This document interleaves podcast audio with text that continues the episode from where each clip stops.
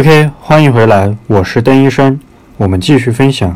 那如果说系统明确提示你这个作品有违规，那么就说明你这个真的是踩到平台的红线了。这个时候呢，直接就删掉。经常有的人的抖音会收到系统发过来的一条消息，我们称之为系统评级，他会告诉你，你这个账号长期发布一些低质量的作品，或者长期存在搬运、抄袭的行为，那么系统会对你这个作品减少推荐。那么这个时候呢，你这个账号基本上就算完蛋了。收到这个系统评级的账号，你很难再做起来了。那么跟我们第一条一样，直接建议弃号。那么限流之后的一个应对策略是什么呢？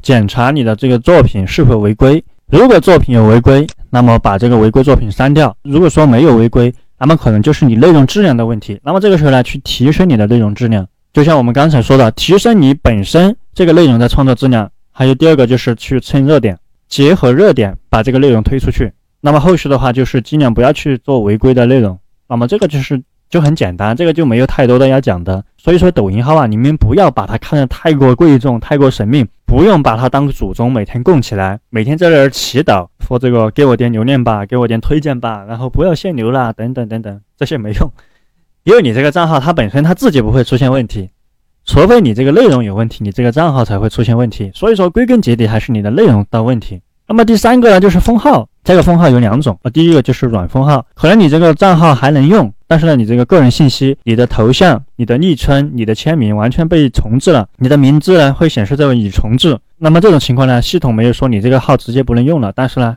你这些所有的内容已经被重置了，甚至说你发的这个作品都已经看不到了。那么这个就是软封号。然后呢，还有一个硬封号，就是它会显示该账号已被封禁。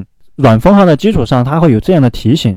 那么不管是哪一种，直接注册新号就不要去有任何的挣扎，没用。很多人可能会不服气，然后想去申诉。其实呢，百分之九十九点九这个申诉都是没用的，除非是被人恶意举报的。你这个内容真的没有问题，被网上那些专门来搞烂事的这种团队把你这个账号恶意举报，那么你这个时候去申诉是那个呃可以的。但是呢，你要确保你的内容是没有任何问题的。啊，如果说你这个内容有问题，那么你这个申诉是不会成功的。即便是被人家把你这个账号搞掉了之后，恶意举报之后，然后被封号，那么你去申诉的时候，系统会对你这个内容进行重新评估。一旦有违规内容，那么你这个肯定是申诉不了的。OK，那么本部视频呢就到此结束，谢谢大家。